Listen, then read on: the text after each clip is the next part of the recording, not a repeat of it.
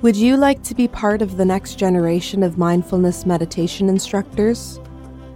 We invite you to take a unique opportunity to earn your teacher's certification with Jack Kornfield, Tara Brach, and some of today's leading mindfulness meditation instructors. To get the training you need to guide others in their journey, visit BeHereNowNetwork.com slash get certified.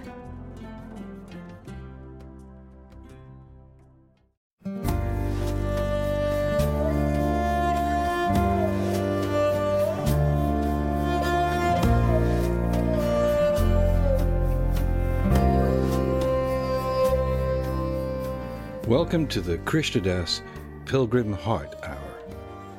This podcast is a manifestation of our interconnected lives, and we wish to keep it free at all costs, if you can say that. So, we are dependent on the generosity of you, our listeners. So, please go to mindpodnetwork.com slash KD and either use the donate button or just bookmark the Amazon portal. We receive a small percentage of however much you pay for whatever you bought. Nothing extra for you, but a tangible contribution, if small, for us. You could also sign up for a free trial with the voluminous audible.com. We get something out of that too. We thank you for the support and allowing us to continue presenting Krishna Das's excellent talks. Uh, can you just tell us about you and Babaji, how you met Babaji in your life? And Mm-hmm. Yeah, I can. This is a picture of my guru, Neem Karoli Baba. So, Neem Karoli Baba was a very unusual saint, very unusual being. He wandered around India. Most of his life, he had no home, no place to go. Uh, he had no temples. Towards the end of his life, they started building some temples for him because he people wanted a place where they could spend time with him. So he slowed down a little bit in certain places and they built temples there, and people would come to hang out with him. Um, I heard about him from Ram Dass, who had uh, been to India, gone to India in 1967. Uh, when he came back in 1968, I met him, the winter of 68 69. And uh, when I walked into the room where he was sitting, without a word being spoken, not one word, I walked in that room and all of a sudden I knew that whatever it was I was looking for in life was real. It was real. It could be found. It was essentially here on earth. It could be found. I didn't know I couldn't have told you what it was even at that point. Of course, later I understood that it was, in my words, the presence of my guru. He, he was on the earth, he was here. That love was here. So then, after about a year and a half of cruising around with Ram Dass in the States, I decided to go to India. And that's when I, and I met Maharaji. It was an interesting moment because I had already been feeling him so strongly. Without having ever seen his being in his physical presence, I saw a couple of small little pictures of him, you know, black and white photos. There were very few pictures of him at that time. All these pictures that you'll see, most 99% of them were taken by the Westerners because he let us do that. But he, up until the last few years of his life, very few photos were taken of him. There was no publicity. He didn't advertise. You could never find him. He was traveling all the time. It was when you needed him, he showed up. It was very unusual. And uh, so when I first met him, it was I, I had trouble squeezing this huge presence that I had been feeling into that little body. You know, it's like, wait a minute, you know. On the other hand, it was completely extraordinary. I couldn't believe it. You know, I was like, ah. But there was this thing also going on in me, like, wait a minute, you know, how do these two things equate? You know, how is all this coming from that? You know, how does all this get in that little body? Like, you know, it was very interesting and it was extraordinary. We, but you know, he, he used to, there's a word in Hindi called jao, which means go away. He used to say, My mantra is jao. People would come, he said, Good, you've come, very good. Now go. He didn't let people hang out much. Very, whole other thing. He didn't give formal teachings, but being around him was a teaching in itself and everything that happened the way he talked, the stories he told, the way he interacted with people it was it was just uh, cleaned our hearts. It was extraordinary. He would say something to one person, and you would realize that he was talking about you, you know? And then he began to realize that he knew everything everything, okay? I'm saying that. Everything. He knew everything. He knew everything about you and you and you and you and you and me. Everything about everybody, past, present, and future. Right. Hard to believe, but absolutely true. And he showed us in a million ways. I mean, it, all day long, it was like it was like a washing machine for your mind. Just being in that presence put you through so much stuff. Stuff would happen all day with this the 10 or 15, 20 people sitting around, fruit being thrown in all directions, talking to this one, talking to that one. Stuff would go on. And it was one day I was sitting, we were sitting together, a group of us with him, and it was time for tea. And the cook came out of the kitchen with a bucket of, of these little clay cups and a pot of tea. And I saw him coming, and I said to my, I thought to myself, you know, I, sh- I should help him serve the tea. Then, of course, I said, What? That's you. Look at you trying to promote yourself all the time. Just sit here and be quiet. What's wrong with you? No, no, I, I want to serve. No, shut up. Just be there. Sit you. This is all your ego. You're just But I want to serve the tea. Shut up. I told you. Sit there and be quiet. In front of Maharaji leaned over and he said, Would you serve the tea?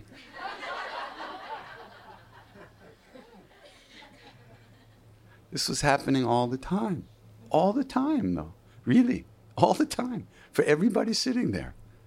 And on the other hand, if you asked a person, one of those people, to tell you about their day, you would not believe that that person was actually sitting next to you all day.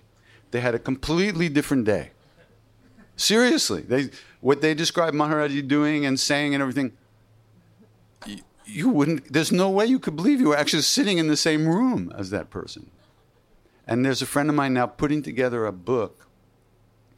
She got the diaries from a lot of us, uh, and she's putting together, together a little book that I think is going to like show what a day was like with Maharaji from like these 15 different points of view. And it's going to be 15 completely different stories, except for the part where you get hit in the head with an apple or a banana you know.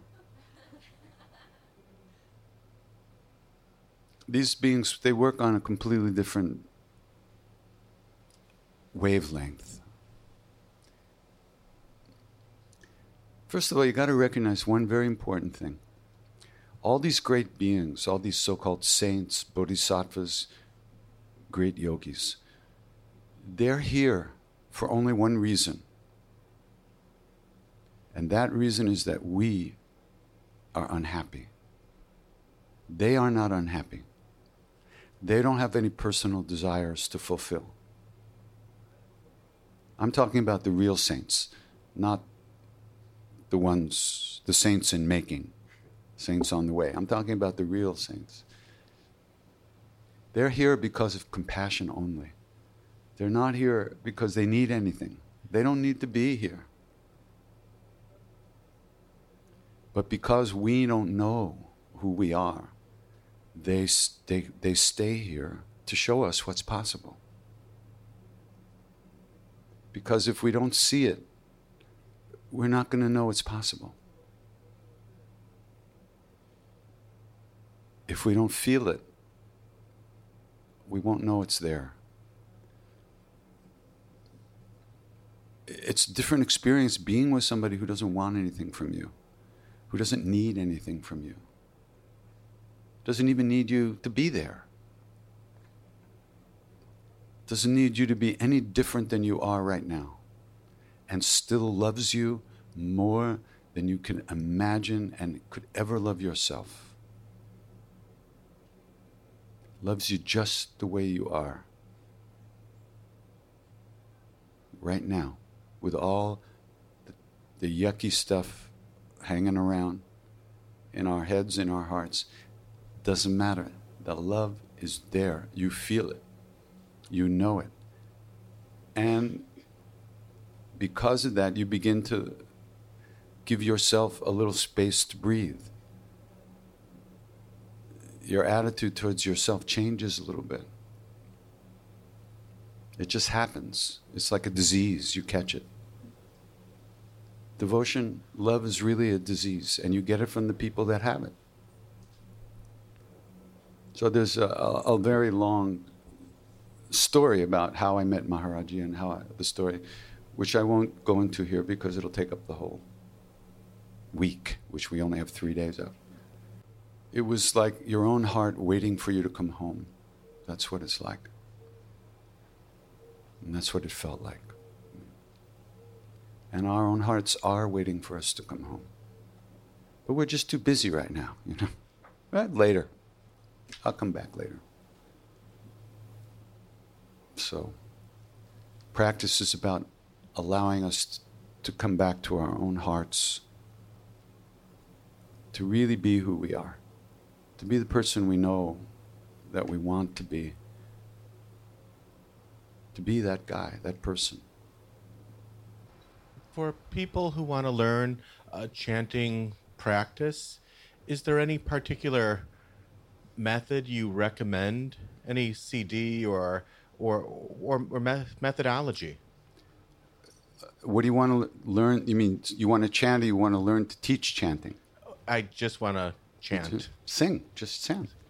I mean, people ask me that a lot, how, but they usually ask, "How can I become a chant leader?" You know, and I say, "How the hell do I know? I have no clue."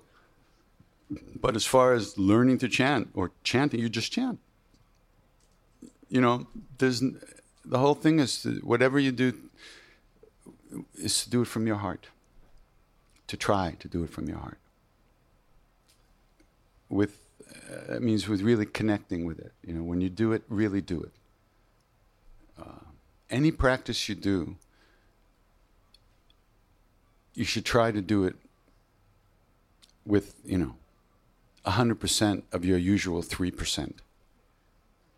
You know, when you're doing your practice, try. Just turn your phone off.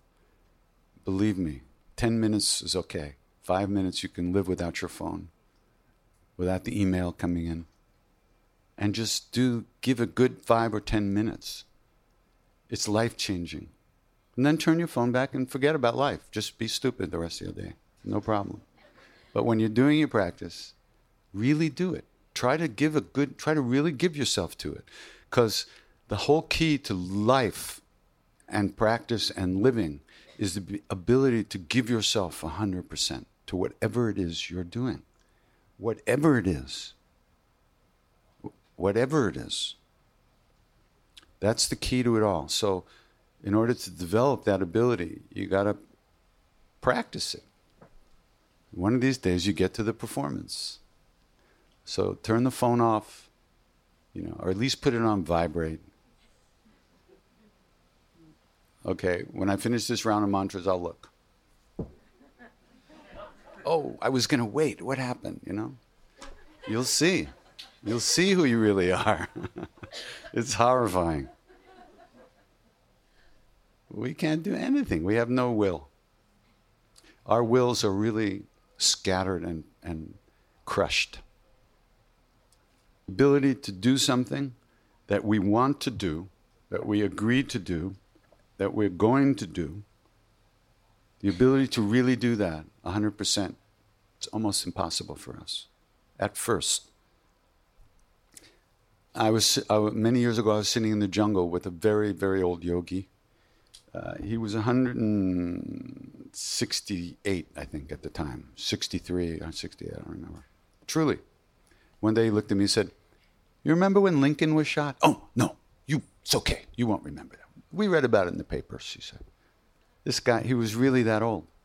He knew people, grandfathers of grandfathers of grandfathers of his devotees, and they, they knew him all these years. So one day he looked at me and he said, You have to develop willpower. And I remember thinking, my first thought was like, What? What do I need that for? Uh, yeah, really. And if that doesn't sound insane to you, I don't know. You have a lot of work to do. Because it, it seemed perfectly natural to me. And he saw that and he goes like this. And then he did something inside of me and he showed me what he was seeing in me. And I just went, oh, it was so horrible. I saw that my, my, my will was, I had no will that I was tripping myself up every step of the way. Everything I went, wanted in life, I kind of wasn't going after it. I wasn't doing anything. I was kind of hiding from myself and my own desires. I wasn't going after the things I wanted for whatever reason I was giving myself. And it was really extraordinary moment. That's when I started to do some stuff that would develop my will. Like I took a vow, for instance, that I would do this particular practice every day. I would not sleep until I had done this practice. So there were times when I was just falling off to sleep. Uh, I'd force myself out of bed in a cold room and I'd stand on one leg while I did this practice. I, this is how you develop will. You develop will by saying you will do something and then you do it. No matter what excuse you give yourself, you do it. You don't let you you don't let yourself talk you out of something you yourself decided to do. You think that's easy? It's really hard. Just try it. So this is one of the ways. So I realized that the other thing I saw was, whoa, you know, there's only one life going on here. There's not like spiritual life over here and then worldly life over here, you know? There's one life, my life. And I was screwing it up royally. How did I think I was going to make any so-called spiritual progress when I when when I was crippling myself every day by not going after the things I wanted on a daily in my daily life, my so-called worldly life. This because I was, you know, it was like I was cutting the legs out from under myself. How did I think I was going to meditate? Bringing your mind to one point is the hardest thing you can ever do. It's way harder than anything you can do in the world, anything you could accomplish in the world. And yet, I was even in the world. I was I was messing myself up. How was how was I going to ever learn to meditate or do anything like that? There was only one thing. You want food? You pick up your hand. It moves. It grabs the food. It puts it in your mouth. That's will.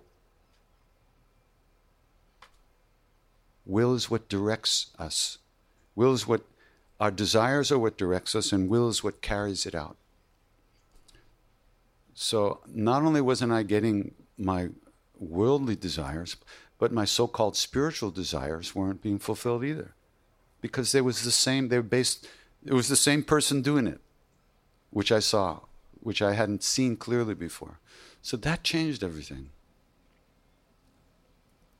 It changed a lot because I saw it. I just saw it. Then I saw it. Once you see it, you're screwed. Plain and simple. You see it, there's no way you forget you saw it.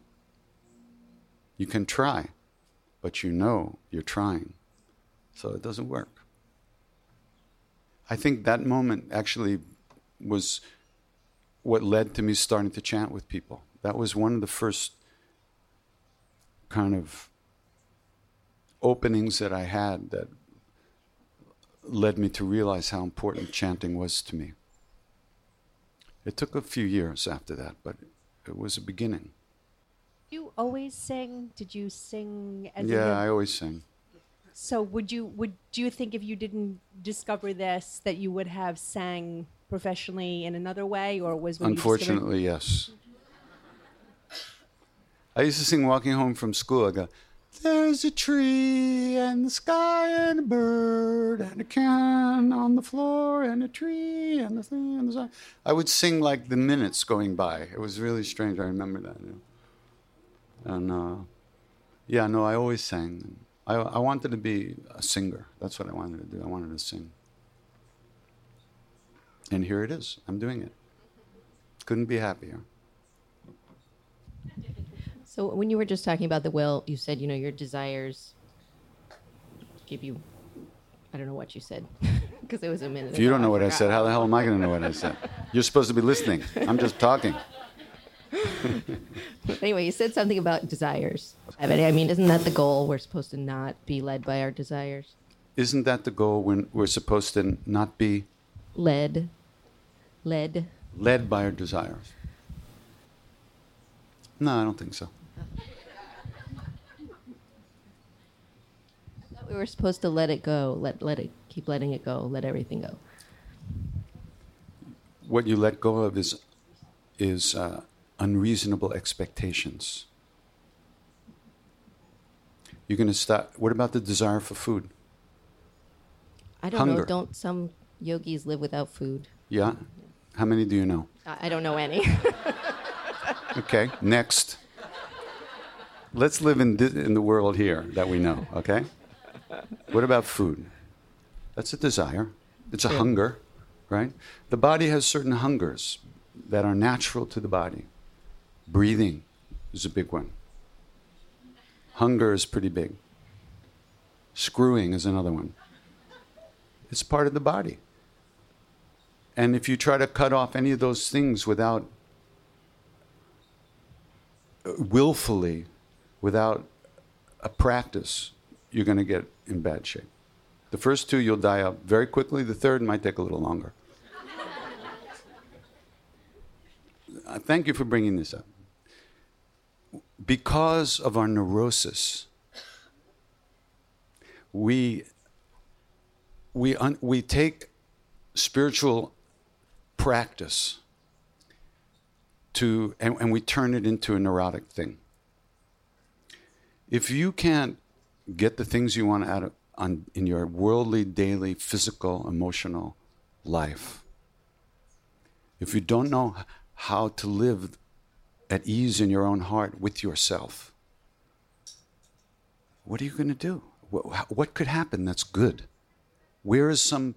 Where is the spiritual practice going to manifest? Next door?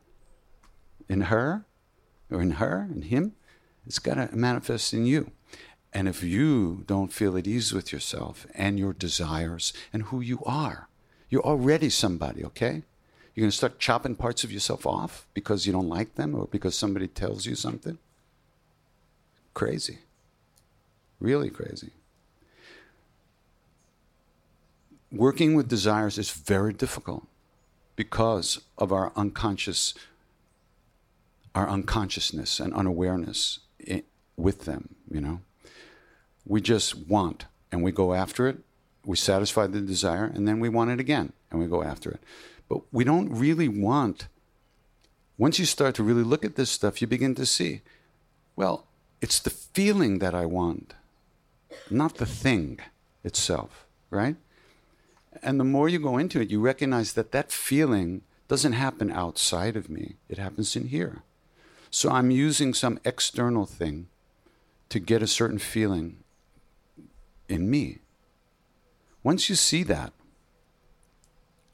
you begin to understand a few things. First of all,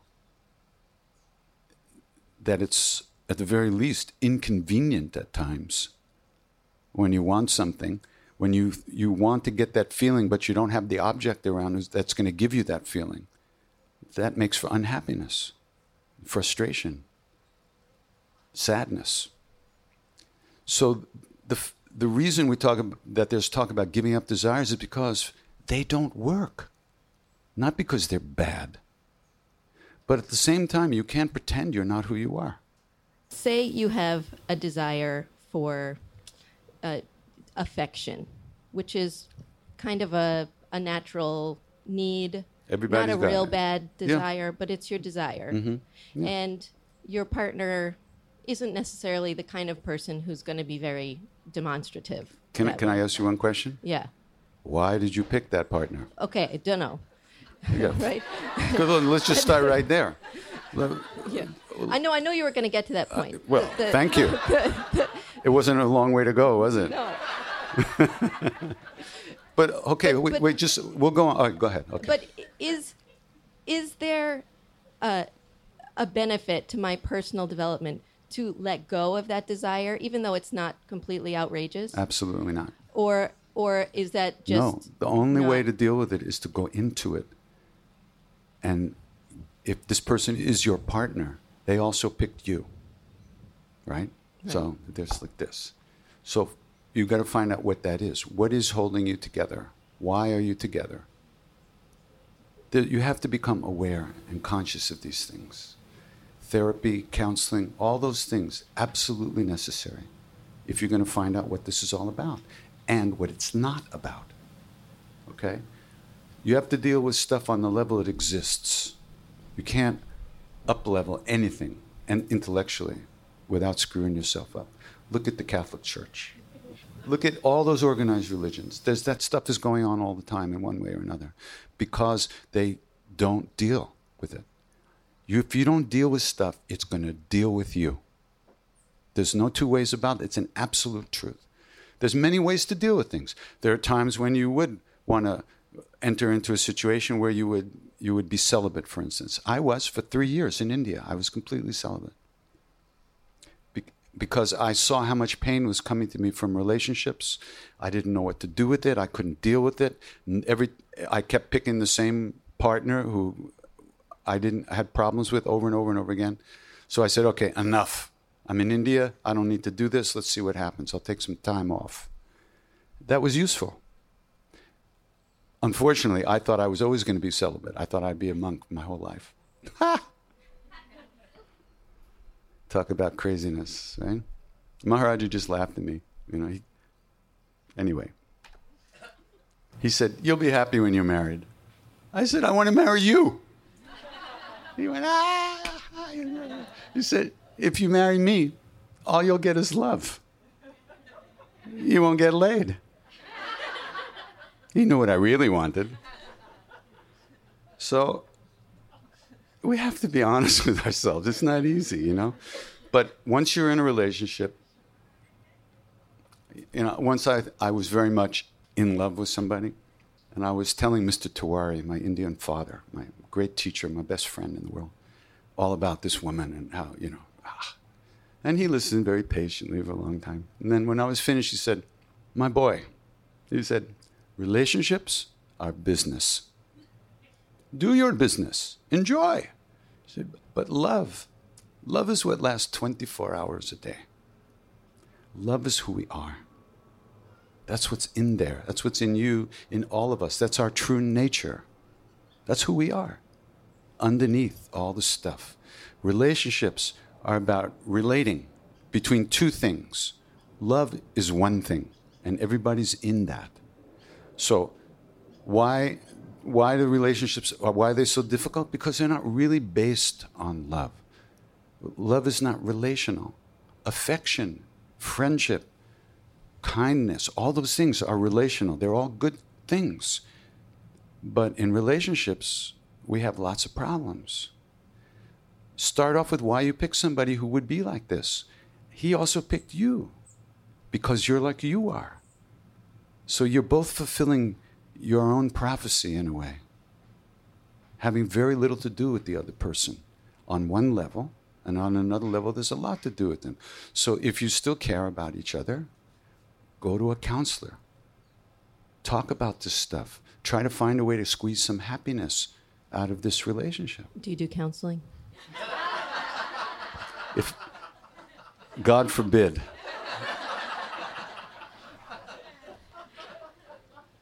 God forbid. And she has forbidden me. But really, you know, that's the wonder of it all. You really can work these things out, but it takes a tremendous amount of courage. Plain and simple. To face the stuff in yourself and open up to it with another person about who you really are and the feelings you have. It's really scary stuff. That's why a counselor is so good. Because that person, when I, once I started counseling with my wife at the time, right? And I said something, and she went, she blew up, right? So the counselor said, Now, uh, so and so, I'm not so sure that that's what Krishna Das said. Krishna Das, would you like to repeat that? And I repeated it word for word, inflection for inflection. She exploded again. The counselor said, Now, so, uh, Krishna Das, would you repeat that again? And I repeated it. I had to repeat it three times before she actually heard what I said and not what she thought I said. It's very hard to do that without a counselor because by the time somebody blows up, it's a week later before they can talk to you.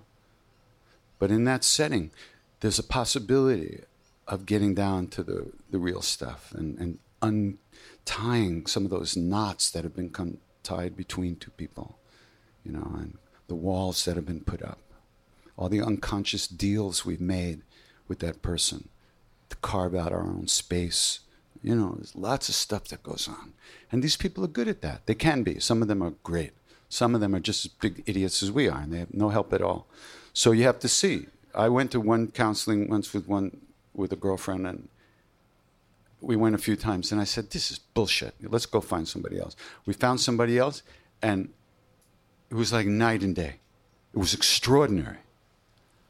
It was extraordinary, right? So you never know. You have to experiment, but it takes takes doing, just doing it, and over time, i- your commitment to the desire that you have to be free of the suffering and to be become that loving being that you really know you are the amount of commitment you have to that that's what will allow it to happen. And that's what i mean by practice good luck Thank you for listening to the Krishna Das Pilgrim Heart Hour. We really appreciate your support and hope you'll continue that support by going to mindpodnetwork.com slash KD and clicking on the donate button or using our amazon.com portal for all of your purchases. Thank you. Namaste.